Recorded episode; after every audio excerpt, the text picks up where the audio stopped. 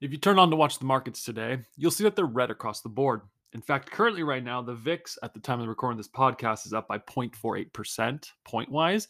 And of course, the whole market's in red across the board. And one of the reasons is Wall Street is say is preparing for the earnings ahead that are coming up for next week. A lot of companies are, I guess, reporting earnings next week.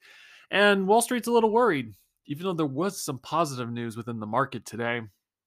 So, Wall Street is having this trend of just constantly being worried, it seems like. So pay attention to that. Today, with today's podcast, we're going to be talking about Kroger and Albertsons. The merger might be going through potentially. They've announced today that it will potentially be happening, but now they have to convince regula- regulators and also investors about what could potentially happen. Okay. Then we have some positive.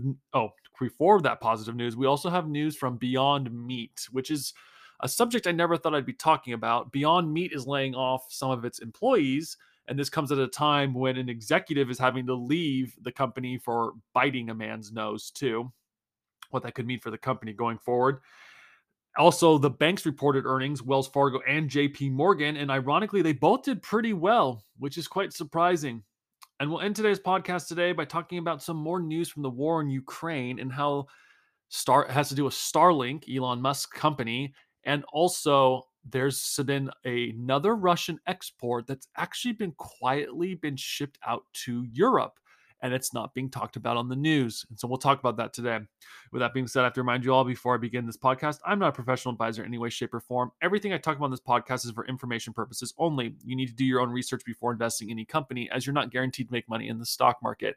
I cannot give you any financial advice, so you need to go talk to your own professional advisor. This podcast is for information purposes and entertainment purposes only. If you think you like this content, please like and subscribe, as every like and subscription that we get helps grow this channel so we can be able to keep talking about events that are happening on Wall Street that Wall Street isn't always willing to talk about. With that being said, let's begin today's podcast. Kroger agrees to buy rival grocery company Albertsons for 24.6 billion. Rival groceries Kroger and Albertsons on Friday announced the plans to team up. The company said Kroger agreed to buy Albertsons for $34.10 a share in a deal valued at 24.6 billion. Albertsons shares had closed Thursday at $28.63 after surging on reports that a deal was in- imminent.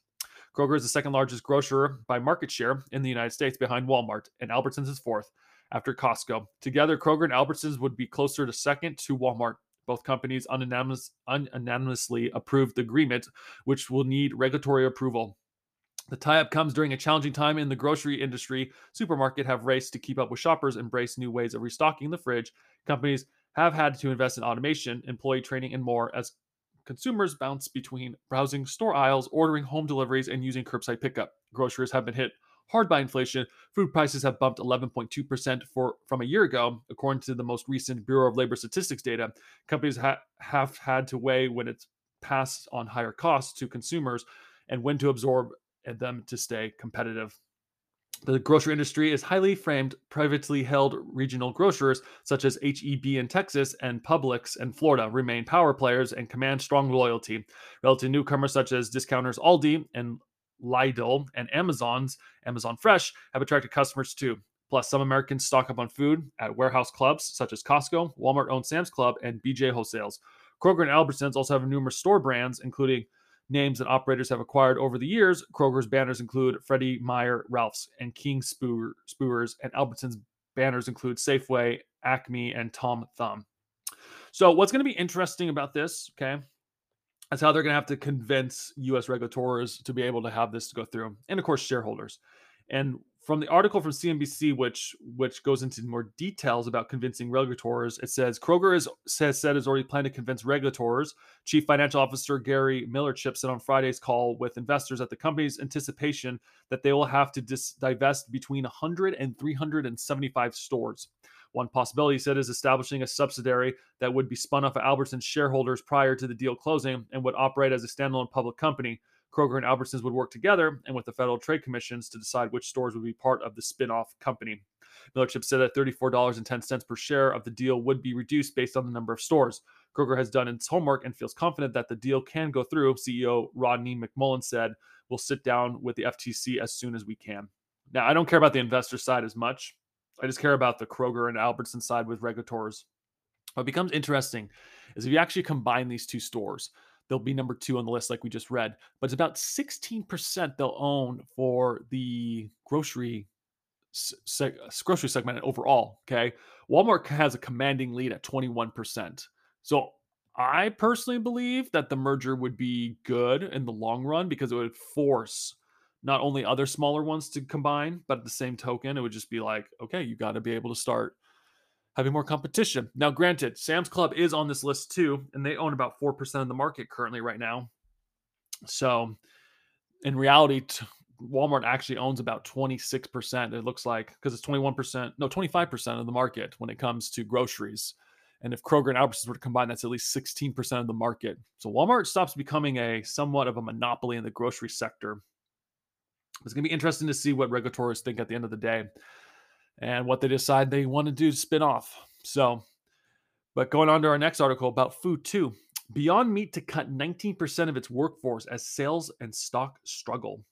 You know, it's interesting. When Beyond Meat went public, I think the shares went as high as like $200 a share. And I remember thinking, I was like, why would anyone want to invest in a meat company? I guess you want to call it meat, actually. It's a substitute, a substitute for meat. Okay. No offense. I didn't like Beyond Meat stuff products. I tried some of it and it was like, it's not for me. But it's still interesting to see how this is now happening. Beyond Meat plans to cut 19% of its workforce, or about 200 employees, the company said on Friday in a regulatory filing. The cuts are expected to be completed by the end of the year and are in fact uh, to achieve cash flow positive operations within the second half of 2023. Shares of the company, which are already down about 78% so far this year, as the company struggles with declining sales, fell in mid morning trading. The stock earlier this week notched a 52 week low at $12.76 per share and was the latest seen trading for about $13.90 per share, dragging the company's market value below 900 million. The announcement came as the company also revealed its chief operating officer, Doug Ramsey, left the company weeks after he was arrested for allegedly biting a man's nose and punching a uh, uh, in Arkansas parking garage. As part of the job cuts, the role of the chief growth officer has been uh, has been eliminated, and Adine Jurgens, who has held the role, will leave the company. The company also says the chief financial officer, Philip Hardin, stepped down from his post earlier this week. Hardin will leave, and the company, after a roughly two week transition period of to pursue other opportunity, according to the filing. Uh, Libby uh, Kuta, previously Beyond Meat's vice president for financial planning analysis as well as the investor relations, assumed top financial role on Thursday. I would stay away from Beyond Meat. And this is not financial advice, okay? Just in my honest opinion. Beyond Meat was one of those stocks when it went public. You probably made a lot of money if you had invested in it early. Now, Beyond Meat is just another company. I mean, in all seriousness, I don't think that I did not like Beyond Meat's product lines. I tried a couple of them, and at the end of the day, I was like, yeah, this is not for me. I mean, some people it's, it's for them, and that's totally fine. If they're really into that stuff, so be it. But I mean, plant based, plant based meat, that's just a little weird to me in the end of the day. But Beyond Meat overall, especially with management issues with management leaving and management having to step down, having to lay off people, Beyond Meat is going to struggle for a while. It will be. Okay. It's not like the American people are going to wake up one day and say, we're going to have more plant based food in our diets. I mean, if they did, that's great. But I think Beyond Meat's days are pretty much done behind it. So let's keep an eye out for Beyond Meat and see what happens in the future. But I just don't get when food becomes, I mean, food is a valuable resource, but I don't get when Wall Street gets super excited about a food company. I mean, if it was a technology company, that'd be a different story, but it's not. So keep an eye out for Beyond Meat. Now for the banking sector, Wells, Far- Wells Fargo shares jumped 3% as bank tops expectations despite boosting loan loss res- reserves. Wells Fargo said on Friday that it's still seeing historic low loan uh, delinquencies, but it made a decision to build up reserves as the economy slows, cutting into its third quarter profits. Wells Fargo shares were up more than 3% as its results topped expectations. Here's how the bank did compared with Refinitiv estimates. Earnings per share was $1.30 adjusted versus $1.09 expected. Revenue was 19.51 billion versus 18.78 billion expected. In the quarter ended September 30th, net income fell more than 30% to 3.53 billion or 85 cents per share from 5.12 billion or $1.17 per share during the same quarter a year ago.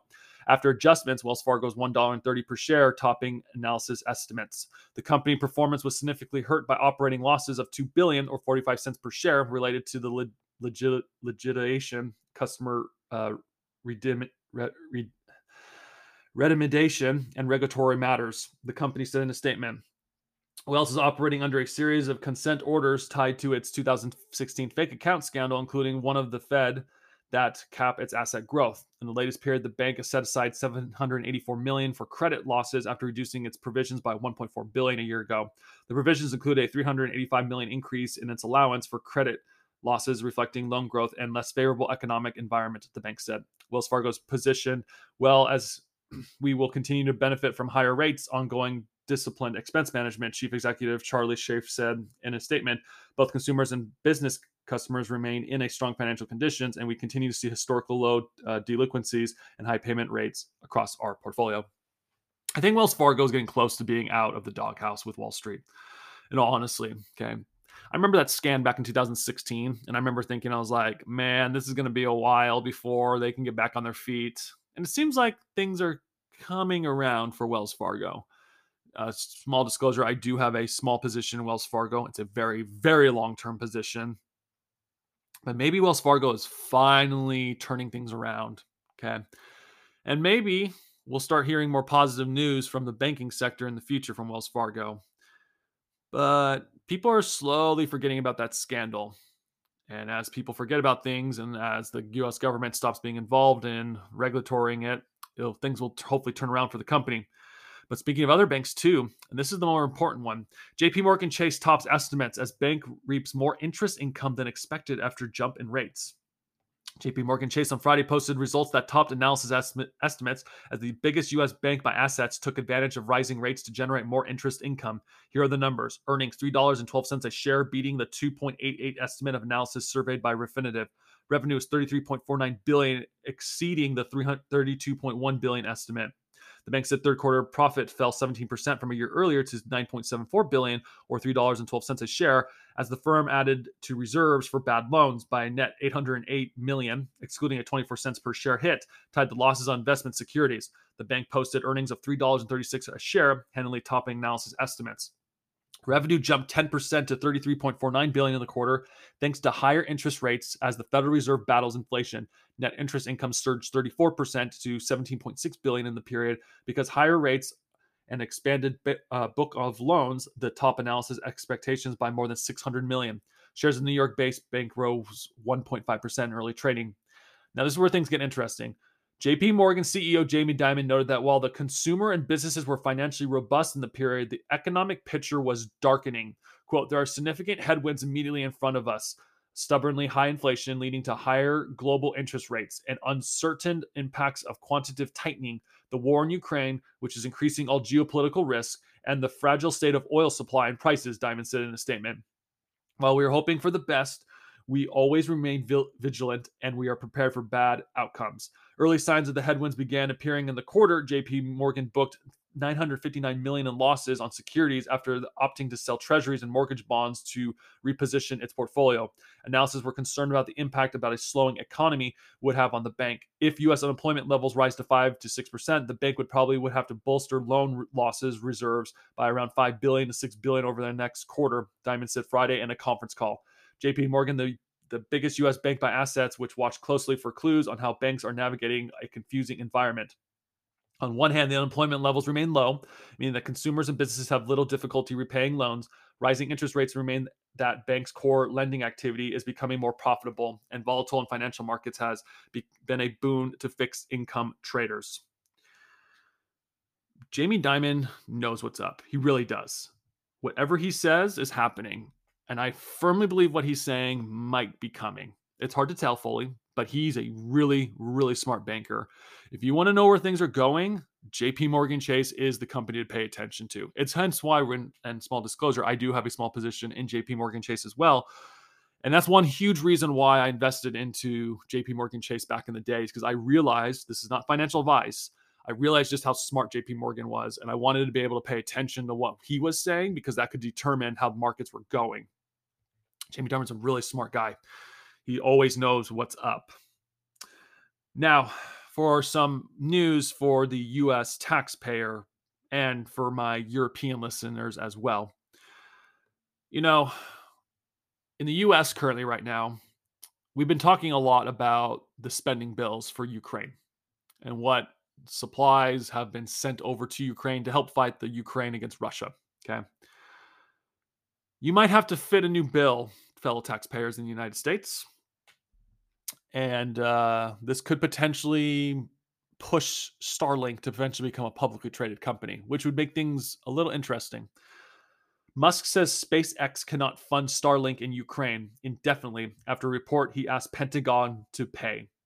Elon Musk said Friday that SpaceX cannot continue to fund Starlink terminals in Ukraine indefinitely after a report suggested his space exploration company had asked the Pentagon to cover the cost. Space, SpaceX donated Starlink internet terminals have been crucial in keeping Ukraine's military online during the war against Russia, even as communication infrastructure gets destroyed.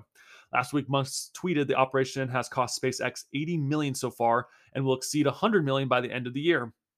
On Friday, the billionaire, who is also the CEO of Tesla, said SpaceX cannot fund the existing system indefinitely and said several thousand more terminals have have high data usage. It follows CNN's report that SpaceX told the US government it could no longer fund Starlink serv- services in Ukraine.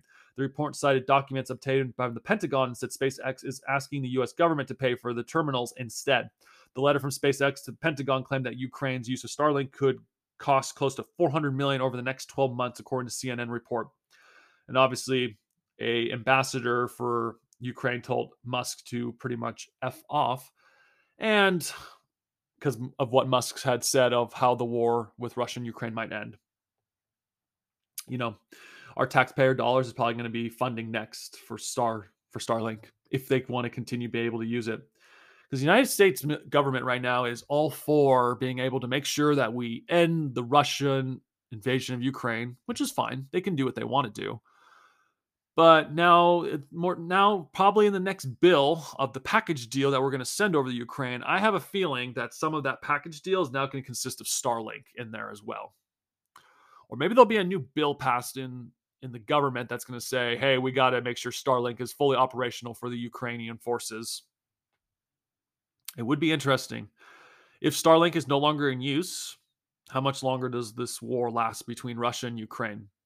I don't see the United States giving it up, to be honest. I see the United States being like, we got to fund it. So I personally believe the US government's going to pass a new bill, or maybe it will be in the next spending bill for Ukraine, where Starlink is going to be part of that as well. Now, for my European listeners, okay, we've been hearing a lot about how Russian oil is not going to be imported into, into Western Europe. That's fine. That's your guys' choice in the end.